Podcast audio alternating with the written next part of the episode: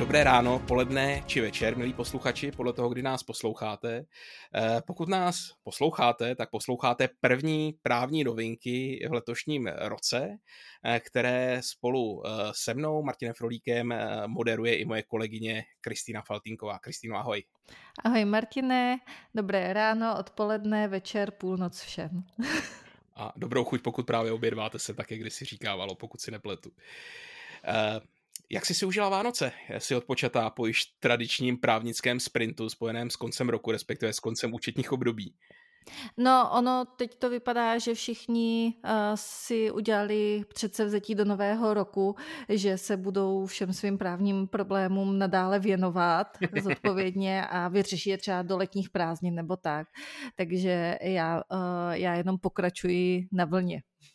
Stále, stále ještě doklusáváš, dobře. No já jsem se ptal proto, protože mám takový pocit, že naši milí legislátoři a zákonodárci ještě tak trochu uh, odpočívají, hibernují a nebo ve sněmovně spíš než nové zákony řeší předvolební politiku, takže uh, bych si myslel, že máme trošku legislativní okurkovou sezónu a možná toho pojďme využít k tomu, že se podíváme na to, co se stalo na konci roku ještě v zákonech.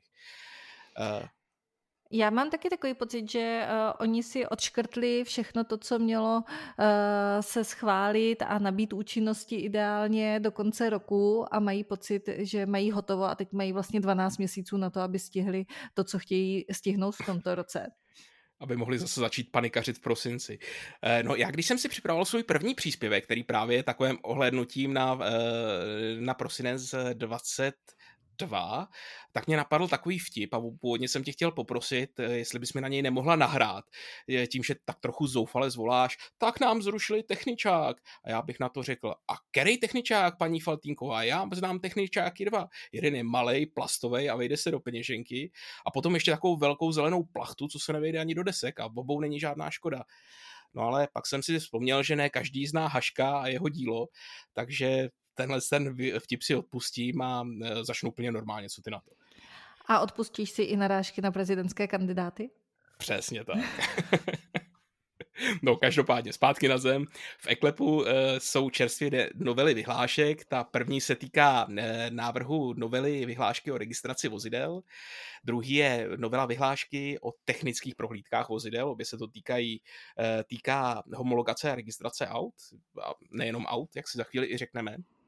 No a oba mhm. tyto návrhy reagují na novelu zákona o podmínkách provozu na pozemních komunikacích, který, eh, který vešel ve sbírce den před Vánocemi, to po číslem 432 2022.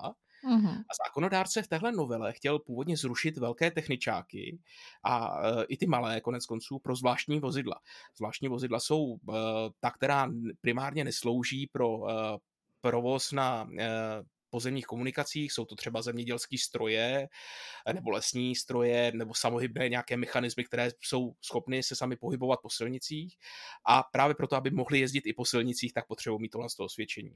No a v mhm. důsledku Uh, jisté legislativní smršti a pozměňu, uh, uh, několika pozměňovacích návrhů v poslanecké sněmovně došlo k tomu, že s účinností od 1.1.2024 2024 dojde ke zrušení velkých techničáků i pro silniční vozidla. To znamená, že tu velkou plachtu už nebudeme potřebovat, bude to nahrazený eh, zápisem v evidenci, eh, která by snad měla být rozumně veřejně eh, přístupná, aby si se k těm údajům, které občas potřebuješ, dostala. Mm-hmm. A bude se k ním vydávat pouze k novým autům se bude vydávat pouze jediný doklad a to osvědčení o registraci vozidla, což je ta malá plastová kartička, malý techničák. Mm-hmm. Já to vlastně kvituju, protože vždycky, když přes státní technickou kontrolou eh, hledám velký techničák, tak s tím mám docela problém a dlouho mi to trvá, takže jsem vlastně za to rád. Ono dost často eh, ten velký technický průkaz dokonce nemají lidé ani doma, pokud mají auto na leasing a podobně. Na leasing třeba, ano, ano. Eh, je to tak. No a krom eh, toho, eh, této změny, tak ten zákon i ta první vyhláška reaguje na novou euronormu pro zvláštní vozidla.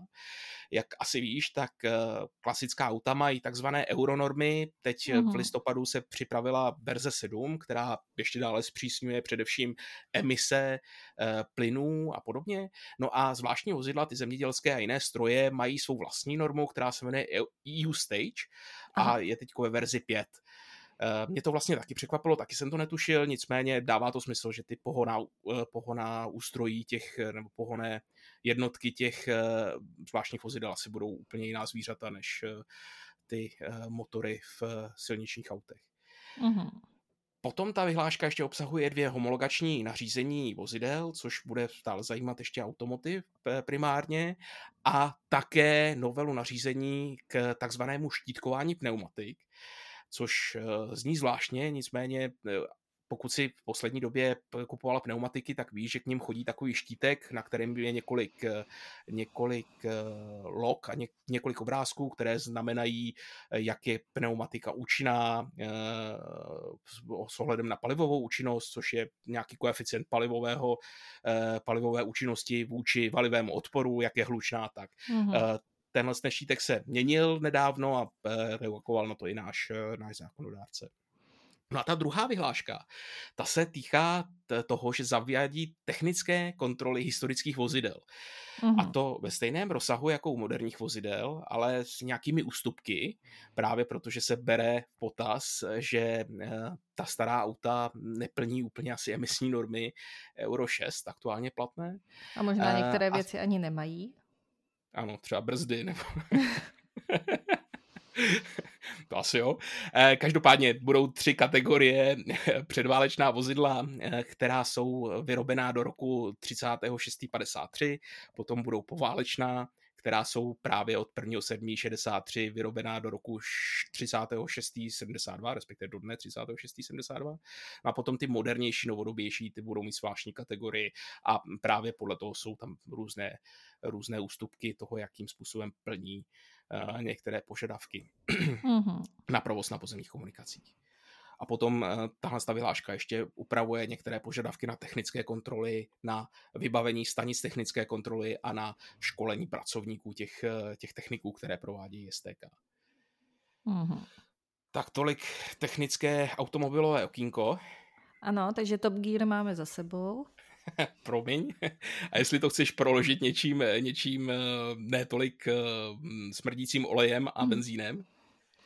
No, co, eh, co se nám všechno událo? Mně se nejvíc líbí asi uh, velká novela na ochranu spotřebitele. My jsme se o ní spolu už bavili několikrát. Aha, a tam teda, jak jsme říkali, že asi chtěli všechno stihnout k tomu konci roku, respektive účinnost od prvního první, tak tahle novela je teda účinná od šestého první.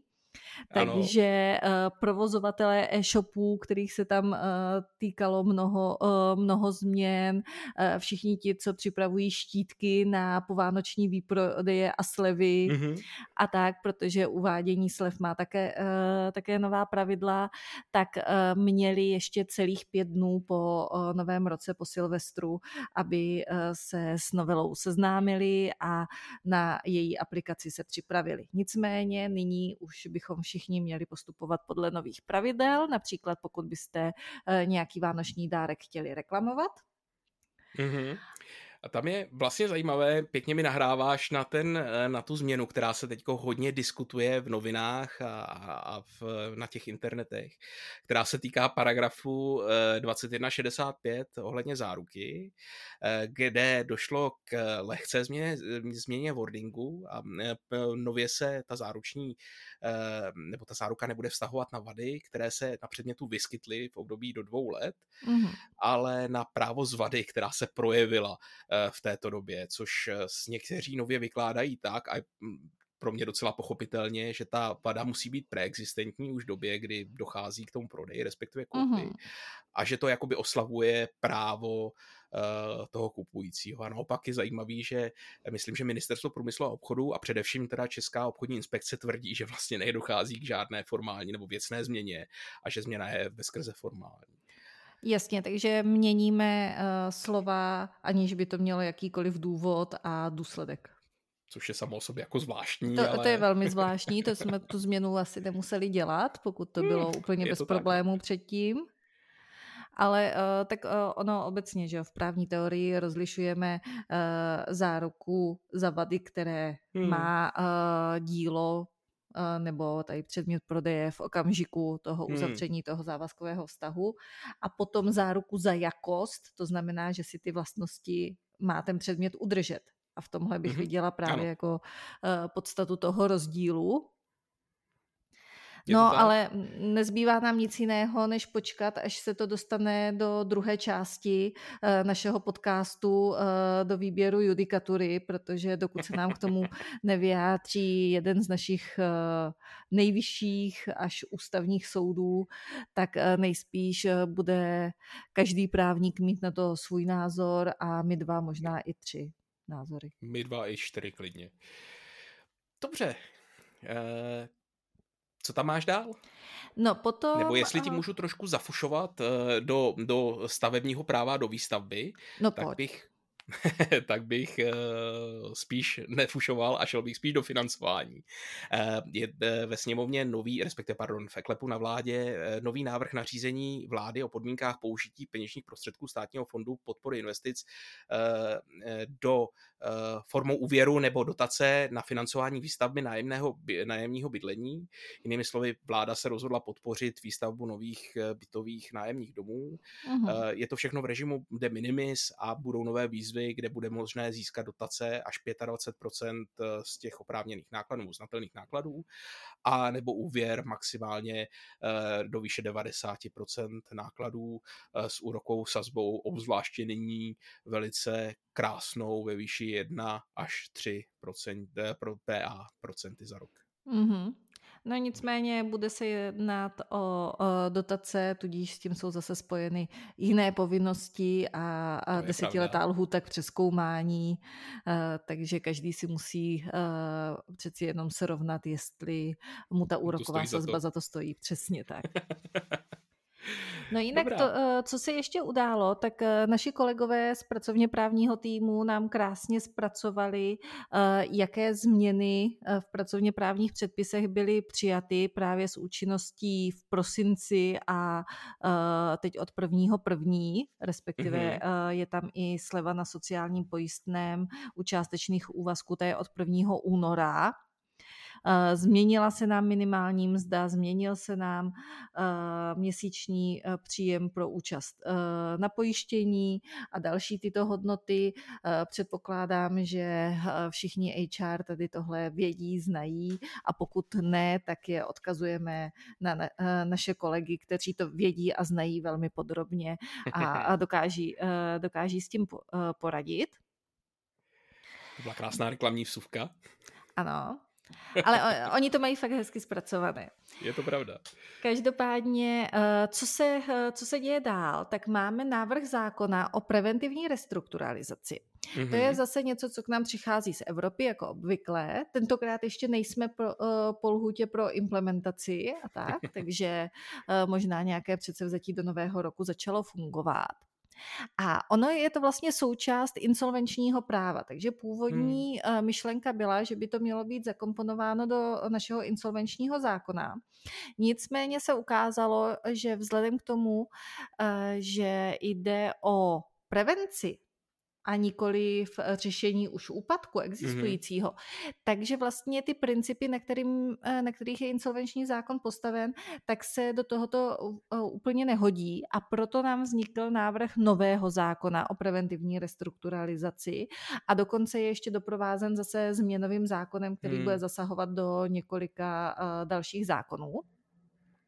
A myšlenkou té preventivní restrukturalizace je, že podnikající právnická osoba, která už má nějaké finanční obtíže, Hmm. ale pořád je životo, uh, životoschopná a dá se to všechno vy, uh, vyřešit, tak vstoupí vlastně do nějakého jednání se svými vě, uh, věřiteli, navrhne restrukturalizační plán, do kterého je zapojí Eh, aby vlastně společně vytvořili nějakou strategii na nadcházející období s tím, že mm-hmm. pro ty věřitelé má být jako motivace v tom, že eh, nemusí následně svoje pohledávky případně přihlašovat do, v rámci insolvenčního řízení, pokud by jim tady ten smluvní partner padl do úpadku, ale že to stihnou ještě zachránit dříve, než ty podmínky vlastně nebo charakteristiky charakteristika úpadku, eh, tak je naplněná.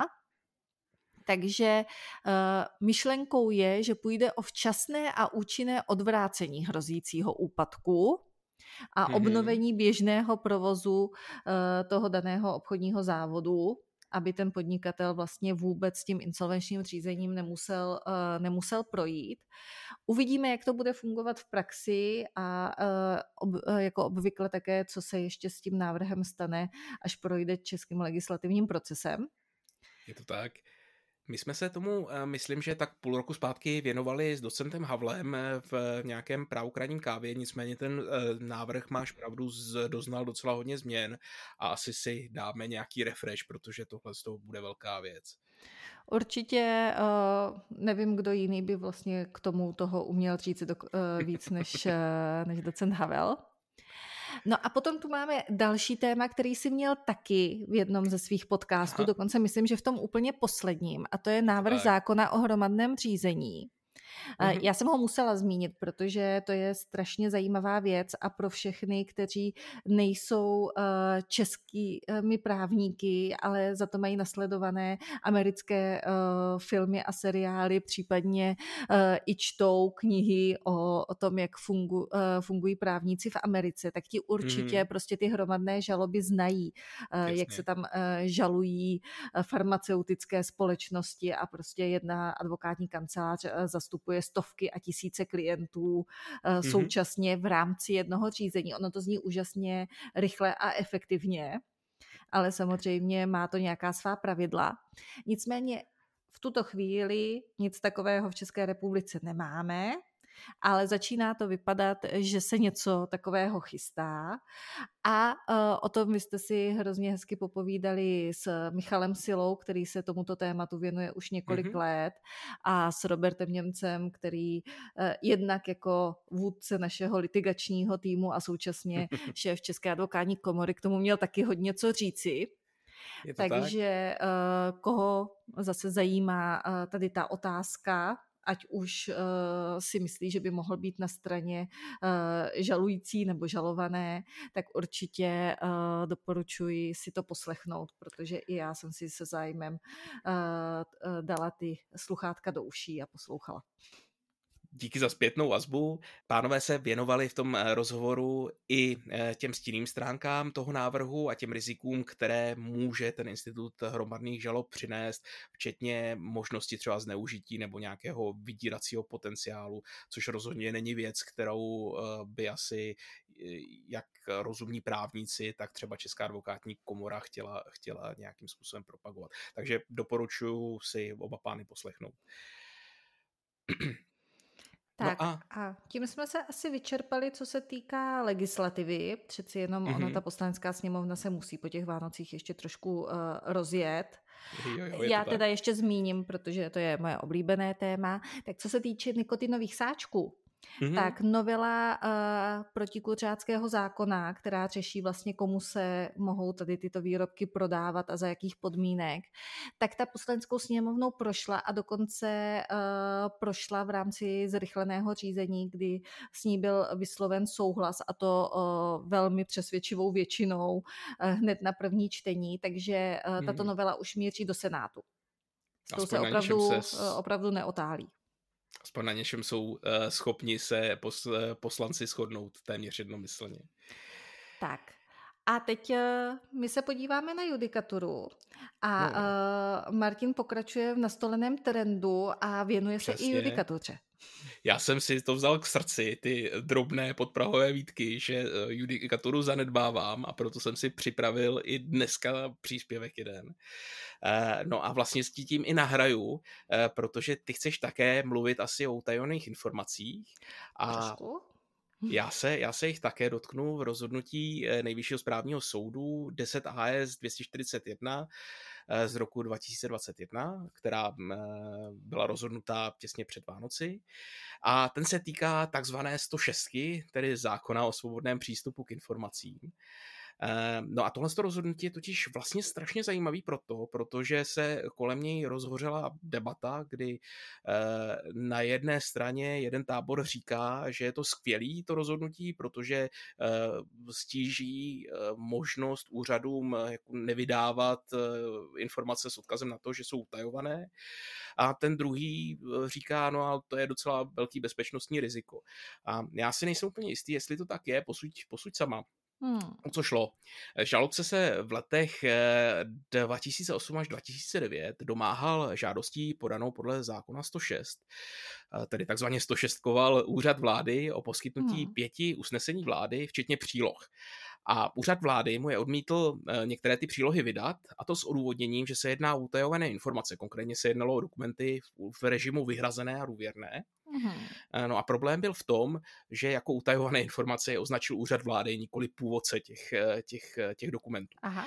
No a městský soud který se eh, správní žalobou zabýval, podle nejvyššího správního soudu správně konstatoval, že pokud eh, úřad obdrží žádost o poskytnutí informací, je povinen ověřit, zda eh, ty informace jsou skutečně utajované, nebo jestli se nejedná o utajované informace a zda mm, vy naplňují legální definici podle paragrafu 2a toho zákona 106, mm-hmm. ale zároveň ten nejvyšší soud řekl, že podle paragrafu 21 a paragrafu 21 odstavec 2 tohohle z toho zákona dovodil, že pro potřeby 106 může jít o utajovanou informaci pouze v případě, že ji tak označí ten původce té listiny, nikoli ten dotazovaný 106 mm-hmm. orgán. No a Nejvyšší správní soud doslova říká, o tom, eh, zda určitá informace je utajovaná, nemůže totiž rozhodnout subjekt odlišný od původce informace. Subjektu, který není původcem utajované informace, nepřísluší jakkoliv posuzovat její obsah, respektive stupeň utajení, a následně rozhodovat, eh, zda s ní lze žadatele seznámit je výhradně na původci informace, aby o jejím utajení rozhodl a v souladu s paragrafem 21 odstavec 1 eh, zákona o ochraně utajených informací vyznačil stupeň jejího utajení, případně podle odstavce 2 eh, stupeň utajení změnil či zrušil. No a teď proč jsem skeptický o tom, že se jedná o velkou věc, po chlebu druhý nejlepší vynález na světě. Eh, jednak je to proto, že nejde úplně o rozhodnutí nové, respektive nové je, ale odkazuje se na starší prejudikaturu v podobném světle. A, ale především to rozhodnutí podle mě neříká, že pokud průvodci informaci zapomenou označit e, jakou tajovanou, tak ji není možné neposkytnout. Jinými slovy, ten dotazovaný orgán e, ji musí poskytnout. Naopak z té citované věty podle mě vyplývá, že soud pouze kritizuje to nesprávné provedení, odepření toho poskytnutí informace úřadem vlády a říkají vlastně, měli jste se zeptat původce, jestli není vhodné tu informaci klasifikovat a, a případně označit a teprve potom jste měli odepřít. Takže si nemyslím, že v důsledku tohle z toho rozhodnutí by docházelo k tomu, že pokud někdo zapomene označit něco opravdu kritického, eh, co by mohlo ohrozit třeba bezpečnost státu, tak eh, že by bylo nutné ten dokument vydat, naopak soud ukazuje, jakým způsobem má ten dotazovaný 106 orgán jednat. Já si myslím, že to dává smysl, jenom hmm. uh, bych upozornila, že podle 106 uh, eh, tak jsou tam relativně krátké lhuty, hmm. ve kterých musíš tu informaci požadovanou pravda, no. někde vyhrabat. Uh, potom dojdeš k hmm. závěru, že možná bys ji nikomu dávat neměl, ale nemůžeš si o tom, pokud nejsi tady původce, hmm. rozhodnout sám. Takže uh, budeš muset podat a nejspíš oficiální dotaz na hmm. původce informace, jestli ji nechce utajit. Tam si někdo bude muset vzpomenout, co to vůbec je za informace a jestli by ji utajovat měl nebo neměl. A tohle všechno by se mělo stihnout v té lhutě, která je asi 15 dní. Hmm. Uh, určitě bude to velice eh, složitý tohle to dosáhnout, nicméně eh, asi primárně by stejně mělo být to, že když vyprodukuju listinu, která by měla být utajená, tak jakou utajenou označím a tím vlastně prevenuju tenhle ten, tenhle ten problém. K, uh, pak už není problém, přesně tak. Tak. A, no a co ty a utajované si informace? Umím si představit, že když původce měl pocit, že to dává jenom někomu, kdo má k hmm. těmto informacím přístup, tak tam to razítko nebo jak se to označuje dávat nemusí a nedošlo mu, že by si to mohl vyžádat i někdo jiný. No já mám skoro opačný problém. Řešil ho taky nejvyšší správní soud. Řešil ho 13. prosince pro změnu. Mm-hmm. A tam šlo naopak o to, že uh, daňový subjekt tak navrhl jako důkazní prostředky uh, právě informace, které byly v režimu utajovaných informací. Mm-hmm. Takže ten naopak jim je vlastně jako dát chtěl, a chtěl je použít k tomu, aby prokázal, uh, předpokládám, že asi nechtěl, aby mu daň zvýšili, ale spíš třeba hmm. snížili, nebo že tam ta daňová povinnost není. A uh, vlastně finanční úřad uh, tak dospěl k závěru, že ale takové důkazní uh, návrhy on uh, nepřijme a neprovede hmm. a tudíž nebudou v rámci toho daňového řízení vůbec zohledněny. Nicméně nejvyšší správní soud dospěl k závěru, že eh, do, eh, dokazování v daňovém řízení v režimu utajovaných informací není v rozporu s principem hmm. procesní rovnosti. To oni totiž eh, říkali, že to ještě to nikdy nikdo neudělal Aha. Takže tady ten subjekt, kdyby mu to dovolili, tak by měl výhodu oproti dalším a vlastně uh, nezacházeli by s ním rovně. Když to ještě jako nikdo, uh, nikdo nikdy nepoužil, tak tady by to jo. byla jako výjimka uh, z nějakého obecného pravidla a přístupu. To je hodně potom absurdní. Tak, potom taky zkoušeli, že daňový řád jako takový tak nezná důkaz uh, utajovanou informací a uh, to jim nejvyšší soud taky vysvětlil, že i když to uh, jaksi v tom daňovém řádu není, tak to neznamená, že by se to nemohlo uh, připustit. Hmm. Naopak hmm. z ustálené judikatury plyne, že soud by měl v zásadě provést jakýkoliv důkaz, uh, který byl navržen proto, aby byl zjištěn skutkový stav bez nějakých pochybností. A mhm. dokonce soud uvedl, že jisté praktické nepohodlí či vybočení z dosud zavedené praxe nemůže představovat překážku pro realizaci zákonných procesních práv daňového subjektu na řádný a spravedlivý proces. Takže to, že eh, finanční úřad to neví, nemá na to, uh, nemá na to zavedené postupy, neví, jak to má dělat a nemá to ve svém daňovém řádu, tak neznamená, že uh, to je důvod pro to, aby zůstal u svého pohodlného a zavedeného procesu. Na nejvyšším správním soudu se mi líbí, jak tyhle ty jemné štulce vždycky dokáže krásně napsat. No, proto, proto já je taky ráda cituji, že eh, to, to ani nemusíme mi parafrázovat, abychom byli vtipní. Ano, ano. No a přesuneme se uh, o kousek dál, protože mm-hmm. oni v Brně nesídlí zase tak daleko od sebe. a přesuneme se na ústavní soud.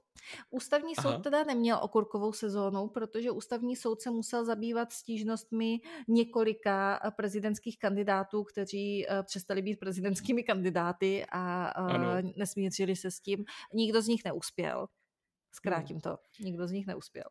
Úspěl přece ne, ten... U ústavního soudu?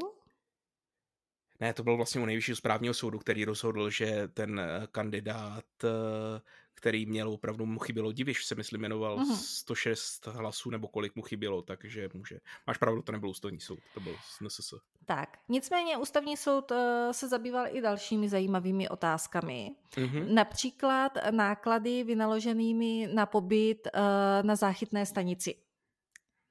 To ještě pokračování našeho vánočního speciálu? Nebo? Ne, ne, ne, uh, nebo aspoň nevím o tom, že by to bylo po vánočním večírku. Aha. Nicméně uh, stěžovatel tak byl nalezen uh, ležící v opilosti na ulici, kde ohrožoval své zdraví a možná i částečně své okolí mm-hmm. tím, že se tam vyskytoval v intoxikovaném teda stavu byl odvezen na zách, záchytnou stanici protialkoholní a mm-hmm. následně dostal účet za pobyt tady na té stanici ve výši 3000 korun. A uh, toto řešilo dokonce plénum ústavního soudu, mm-hmm. protože uh, okresní soud v Mělníku jim navrhl vlastně zrušení zákonného ustanovení, ze kterého plyne, že mu můžou ten pobyt uh, na té záchytné stanici vyúčtovat. Mm-hmm. Takže to, to vlastně byla jako velká, uh, velká věc. A šlo o to, že podle zákona a vlastně to navazuje i na článek 31 listiny základních práv a svobod, tak občané mají zaručeno na základě veřejného pojištění právo na bezplatnou zdravotní péči a na zdravotní pomůcky za podmínek, které stanoví zákon. Mm-hmm. A uh, ústavní soud podle navrhovatelky, podle toho soudu, již v minulosti zdůraznil solidární chování občanů vůči těm, kteří potřebují náročnější zdravotní péči. A tudíž uh, soud, uh, ten soud, který vlastně navrhl to zrušení, tak uh, dovozoval, že uh, pobyt na záchytné stanici představuje uh, tady zdravotní péči, na kterou máš nárok na základě veřejného pojištění, tudíž bezplatně. Mm-hmm. A vůbec a... mělník nebral v potaz, že si to ten, ta osoba asi přivodila sama takový hezký stav. Ne, ne, ono se dokonce ukázalo, že uh, tam je potřeba uh, rozlišovat uh, dvě sady uh, nákladů, Aha. které na té uh, záchytné stanici vznikají, protože jednak je tam nějaké lékařské vyšetření, uh, třeba i nějaké ošetření, pokud je to potřeba, protože když ležíš na ulici, tak dost často si na ní neulehl uh, úplně jemně a tak podobně. Mm-hmm. A toto spadá pod eh, bezplatné, eh, bezplatné poskytnutí eh, zdravotních služeb a to ti nikdo nevyúčtuje. Mm-hmm. Nicméně náklady spojené s dopravou na tu eh, záchytnou stanici, ubytovací, stravovací a hygienické náklady, ty už nespadají pod eh, právě ty zdravotní služby, které jsou mhm. poskytovány všem, kteří to potřebují bezplatně a to je právě to, co tady tomu této osobě tak bylo vyúčtováno a ústavní mm-hmm. soud tedy potvrdil, že toto bylo vyúčtováno správně a dokonce zmínil, že je to i otázka jakési prevence prevence a ochrany před požíváním uh, alkoholu, aby uh, si člověk uvědomoval, že mimo jiné důsledky, tak uh, bude muset případně hradit i tady ten pobyt. Prostě nechci hotel zadarmo. Ne, ne, ne, prostě nemůže si člověk jít odpočinout na záchytnou stanici, kdy ho napadne zdarma. Tak. Fair enough. A potom další věc, kterou se ústavní soud zabýval, tak to se dostaneme do trestního práva, Aha. Eh, abychom měli celou šíři záběru dneska pokrytou. A konkrétně Dobře. šlo o, o, doho, o eh, dohodu o, o eh, vině a trestu, protože to je vlastně možnost, když obviněný v rámci trestního řízení, eh, tak se chce domluvit, a už jsme zase u těch eh, amerických filmů a seriálů, ano, ano. Eh, s tou obžalobou na nějakém třeba mírnějším trestu a podobně, tak přizná svoji vinu a uzavřou dohodu. Což se v tomto případě opravdu stalo. A soud tam slouží k tomu, aby vlastně zkontroloval, že ta dohoda je v souladu se zákonem mm-hmm. a, a aby ji posvětil svým rozhodnutím. No a tady krajský soud, kromě toho, že posvětil tu dohodu tak, jak se, uh, tak, jak se vlastně na ní domluvili, to znamená uložil trest uh, dokonce odnětí svobody v uh, době trvání tří let a mhm. peněžitý trest ve výměře 400 denních sazeb s denní sazbou ve výši 20 tisíc, takže celkem 8 milionů. Mm-hmm tak krajský soud také stěžovateli uložil náhradu, eh, nahradit poškozené České republice škodu ve výši 18 milionů. A uh, se zbytkem nároku uh, tak Českou republiku odkázal na řízení ve věcech občanskoprávních, což lze, to už jsme tady Jasně. taky řešili, že vlastně v trestním řízení, pokud uh, by ta otázka náhrady škody nepřiměřeně prodlužovala to trestní řízení a podobně, hmm. tak se prostě odkazuje do občanskoprávního řízení. No ale tady jde o to, že těch 18 milionů, které České republice vlastně takhle soud přiznal, tak eh, nebyly v rámci té dohody mezi tím eh, obviněný, eh, obviněným a státním zástupcem. A ústavní eh, soud tady té ústavní stížnosti vyhověl, takže to zrušil, že to takto nejde. A mm. zabýval se tou otázkou, zda by trestní soud vůbec mohl uložit povinnost k náhradě škody, eh, škody protože výše byla součástí prohlášení stěžovatele ke skutku mm. v té sjednané dohodě o vině a trestu, ale byla tam výhrada stěžovatele k uplatněným nárokům i k té samotné výši.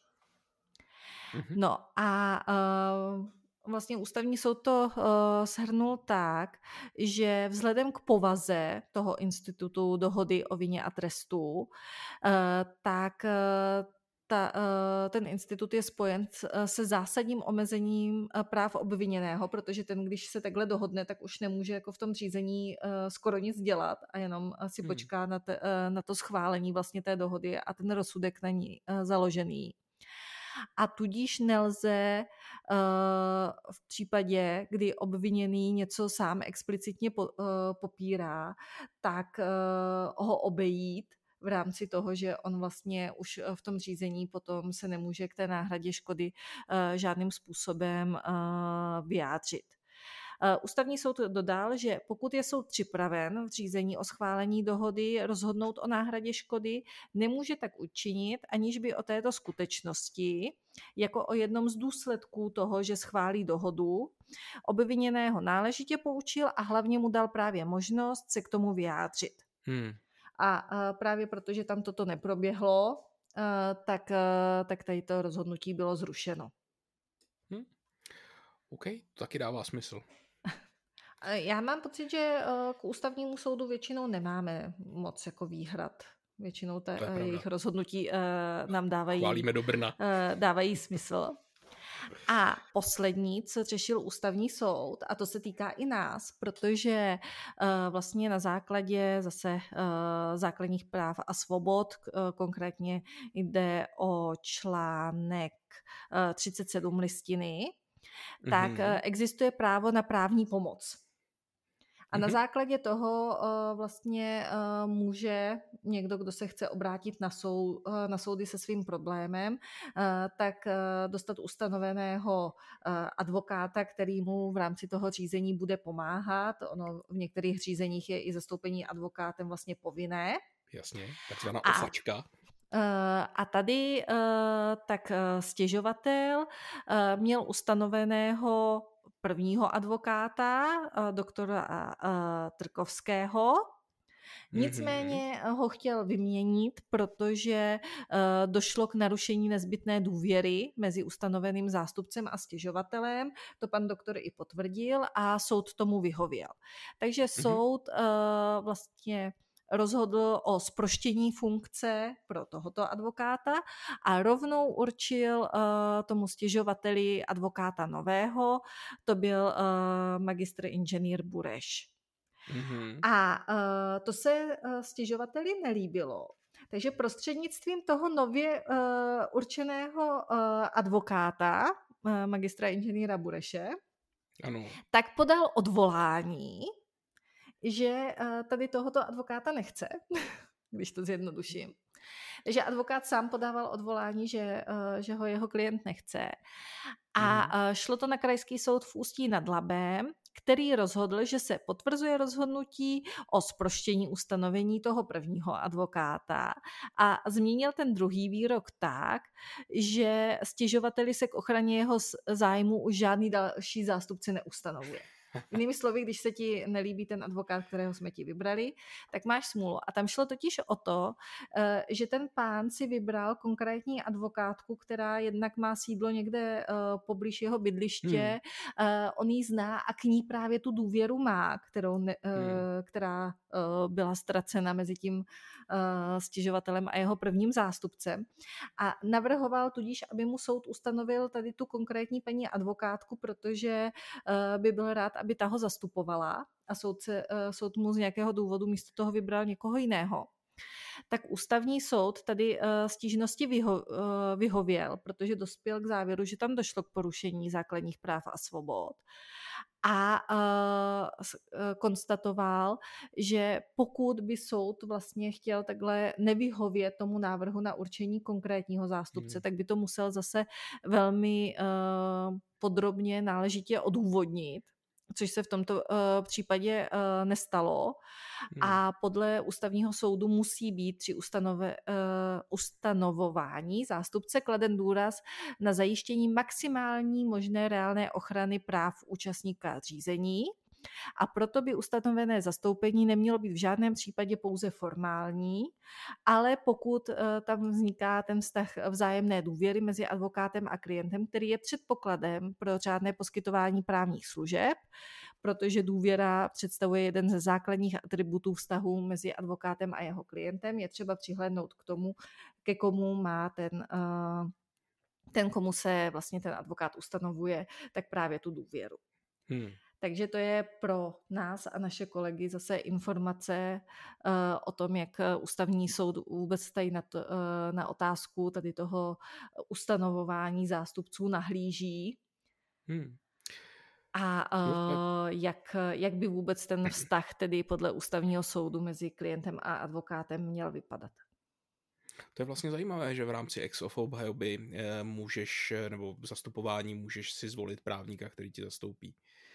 No, te, taky mě to trošku překvapilo, ale chápu, že zvlášť, když tam už nějaký problém asi nastal, hmm. tak, takže přihlédnout k tomu, kdo by odpovídal požadavkům toho, kdo má nárok, tam je podstatné to, aby vůbec jako to právo na, na to zastoupení měl, tak hmm. že přeci jenom jako přihlédnout by se k tomu mělo, aby eh, tam nedocházelo k ustanovování a zprošťování uh, nějak opakovaně. Že? No, tak jo, tak uh, děkuju za to, že si opět měla více judikatury než já, že aspoň někdo u nás drží standard. A, a pokud jsme se už vyčerpali, tak se rozloučíme i s našimi posluchači. Poděkujeme jim za přízeň i v novém roce a popřejeme hezké ráno, poledne, odpoledne, večer či dobrou noc. Já doufám, že pokud jsme se vyčerpali my, tak posluchače jsme nevyčerpali a uh, že si na nás uh, najdou čas zase uh, za přibližně 14 dní, kdy pro ně budeme mít nové, nové informace a Martin určitě aspoň jeden judikát zase bude mít. Zkusím to. Hezký den přejeme. Naschledanou. Hezký den.